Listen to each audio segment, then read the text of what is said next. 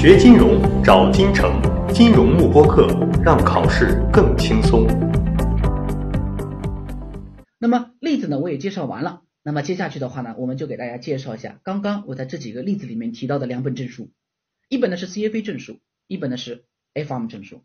其实这两本证书都被誉为我们整个金融行业里面最高端的两本证书，一个是代表投资行业，一个是代表风险管理行业。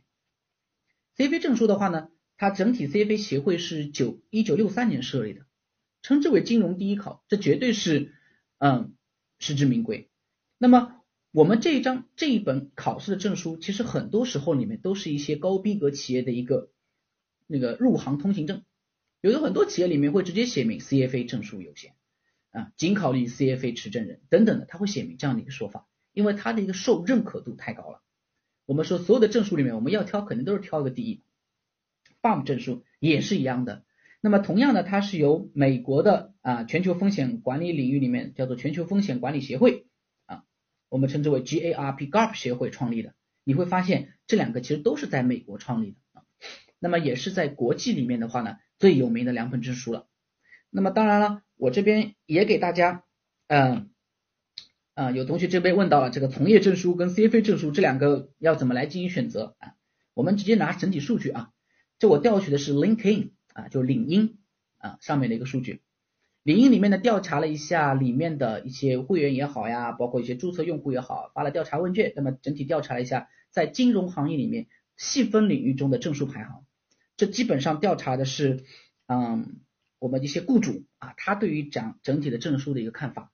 那么我们可以直接来看一下这张表格，这张表格是国内的，更有参考意义。比如在投资银行行业里面，我们看到收第一名的叫做证券从业资格证，不是 CFA，你 CFA 只能排第二。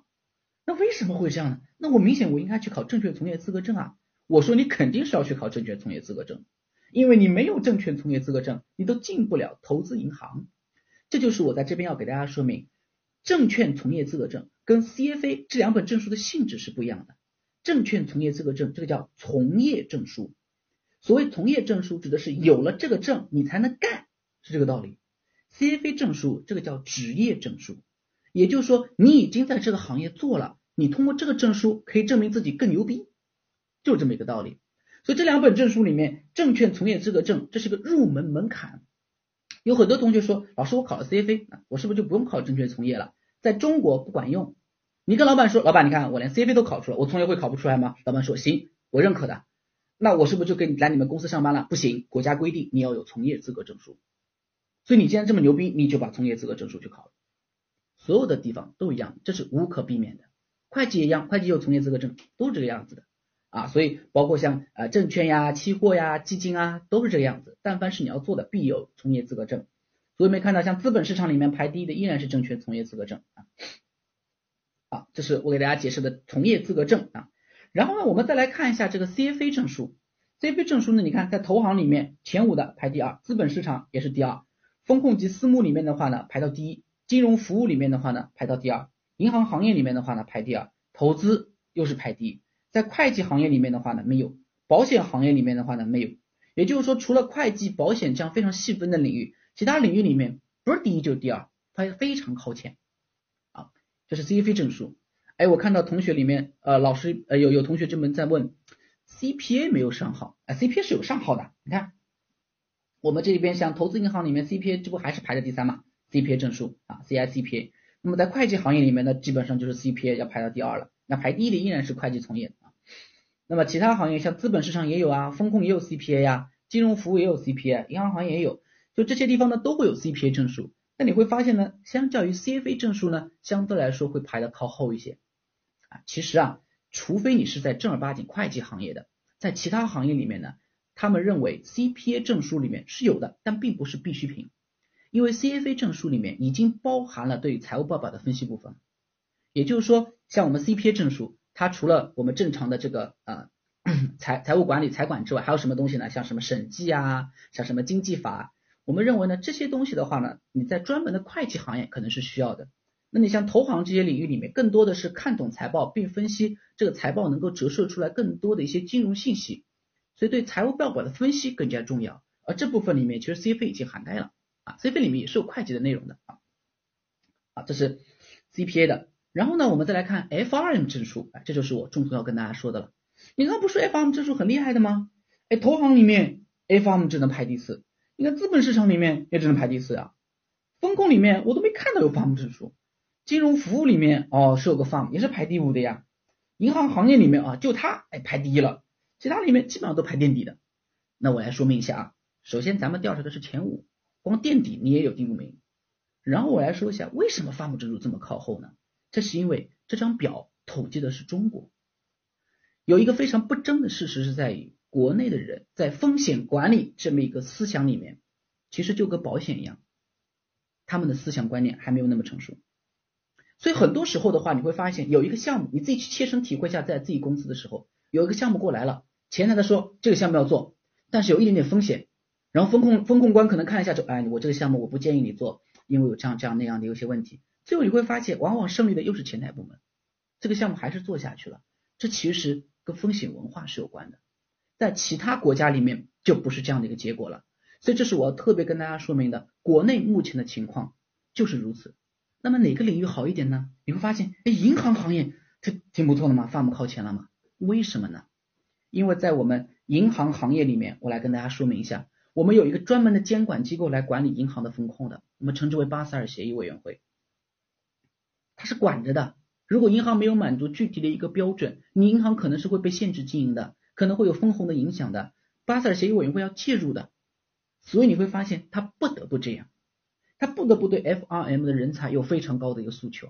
所以在这个行业里面，Farm 的人才是最多的，而且在 Farm 的所有的从业方向而言，基本上全球主流的非常大的那些银行里面都是 FRM 的，就是我只能说是从业者的这个去处。基本上从业者去的都是这个地方，所以如果你对银行行业是非常感兴趣的，你以后也想成为一个啊，比如说像我成成为一个周行长，哎，可以，那么是可以考虑的。银行行业里面会比较重视一些，其他地方相对来说重视的少一点。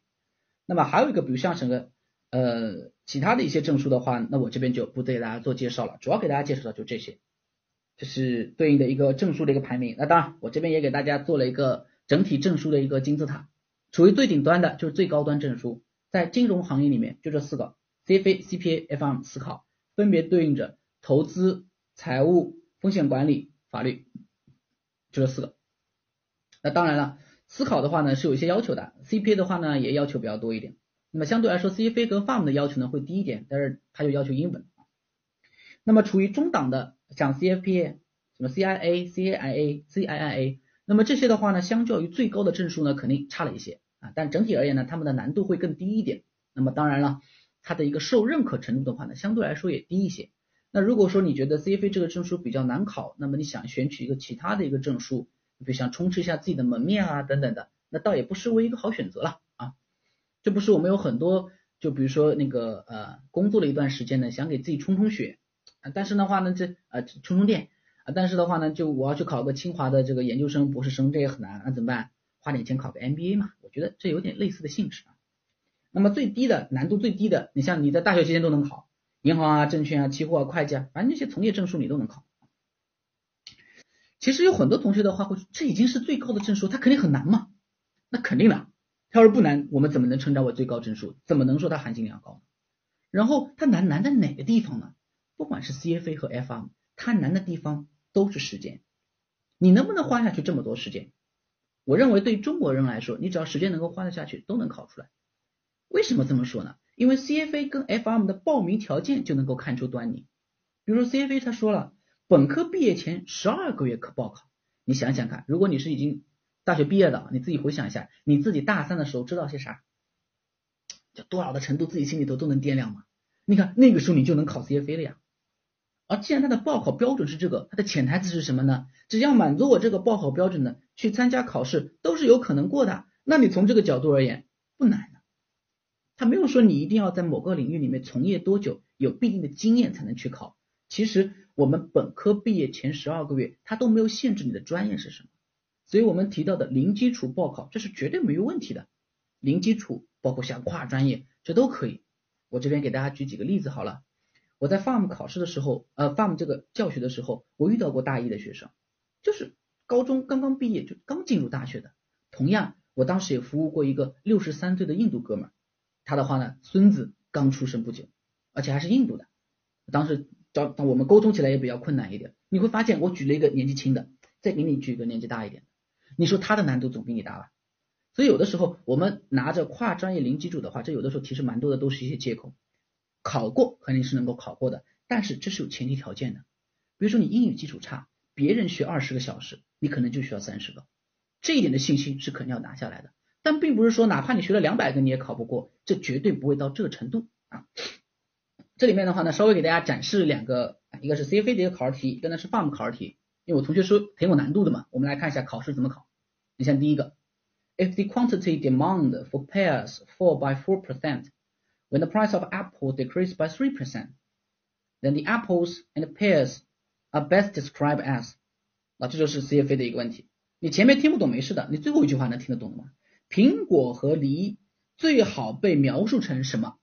那苹果 apple pears 梨，然后 A A 他说是劣质商品 inferior good，B substitute 替代品，C complement 互补品，那这个英文你都知道了，你稍微想一想嘛。苹果，苹果太贵了，我就吃梨了，所以苹果和梨肯定是一种替代品。那什么叫做互补品呢？这的确是经济学里面的一个概念。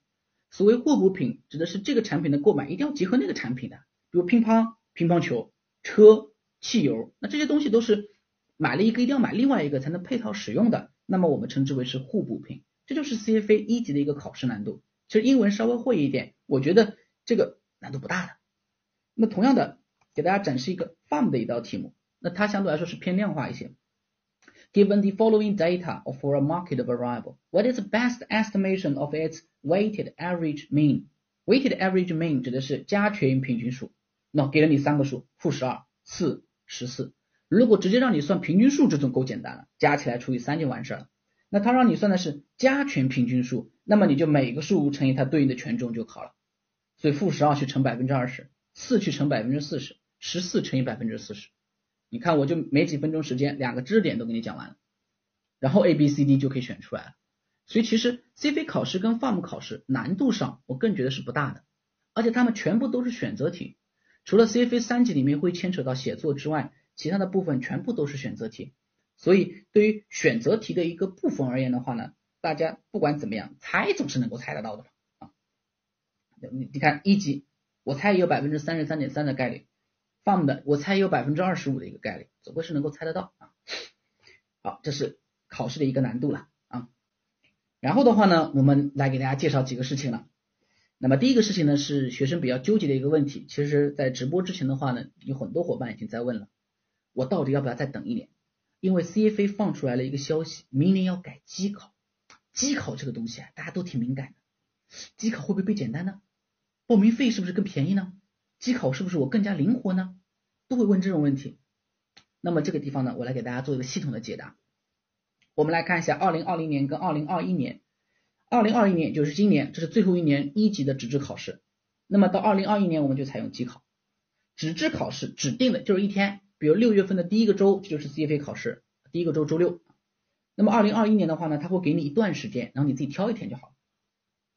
之前的话呢，我们是二百四十道题目，一共做六个小时，上午三小时，下午三小时，中间隔个两个小时，这是一级的考试范式。所以是九点钟你写到十二点钟，休息两小时，两点钟你再写到五点钟交卷结束，一共做两百四十道题。那么到了明年之后的话呢，是一百八十道题，上午是两个小时十五分钟。下午也是两个小时十五分钟，你看合起来正好是四个小时半，中间休息半小时，所以其实整体的一个考试的时间的话呢是缩短了，对于大家来说的话呢更快把这个考试考完了啊，这个是机考，而且为什么机考跟纸质考试时间会缩短呢？休息时间，因为之前纸质考试监考官要把所有的试卷收上来，点完无误了，然后你可以出去。接着的话呢，要把所有的试卷准备好，要往下发了，你才可以进来，所以这是非常耗散人力的。机考呢，你点一个提交，成绩提交了，然后再等半个小时，开始考试，那开始了，所以一切的过程都会变得更加简单一些啊。那么以前考试的话呢，是六月份跟十二月份，是针对于一级。那如果到了明年的话呢，机考一共会有四次考试，四个季度。当然也有些人会说，那 CFA 协会好黑心啊，之前赚两期还不够吗？现在赚四期了。你看二月份、五月份、八月份、十一月份有什么好处呢？对于高校学生好处更多一点。之前的学生很纠结，因为毕业前一年我才能参加 CFA 考试，所以我最快最快就十二月份考，大四的上学期十二月份考完了之后的话呢，那么二月份差不多就可以知道成绩了，然后我就可以写到我的简历了，然后我就可以去就业了，作为我简历里面增彩的部分。但是十二月份我正好有考研的，所以我在纠结，我到底是就业好呢，还是考研好呢？在这十二月份的时间这么宝贵，我该怎么办呢？那么今年就变掉了啊，明年就变掉了。你可以是二月份考呀，五月份、八月份、十一月份都可以。所以我可以选择十一月份考，甚至我选择八月份考。比如说是大三的那个暑假，时间比较空，我花一个暑假时间，我就每天从早学到晚，然后直接参加考试。参加完考试之后呢，我就通过，我就拿到证。你想，可能你的九月份、十月份就拿到证了，就告诉你 CFA 一级通过了。那这样一来，我秋招的时候我就直接可以在简历上写了 CFA 一级考试通过，这多牛逼！所以我们觉得这个政策里面对于我们高校的学生来说，的确是一个优势点，而且这也大大缩短了拿到一级的一个证书的一个时间。你可以非常灵活的选择考试，而且它的出分时间也变短了。之前差不多的话呢是呃出成绩时间是六到八周，那现在差不多大幅缩减。那协会没有说，我自己觉得可以现场直接出分的，你直接一提交，啪，成绩不应该出来了吗？那可能会需要用到一些什么审核啊等等的，估计我觉得再长差不多也就一周的时间。那当然，这最终以协会公布为准，所以出分会非常快啊。锁定金城教育，成就金融梦想。更多备考知识，请关注金融幕播课。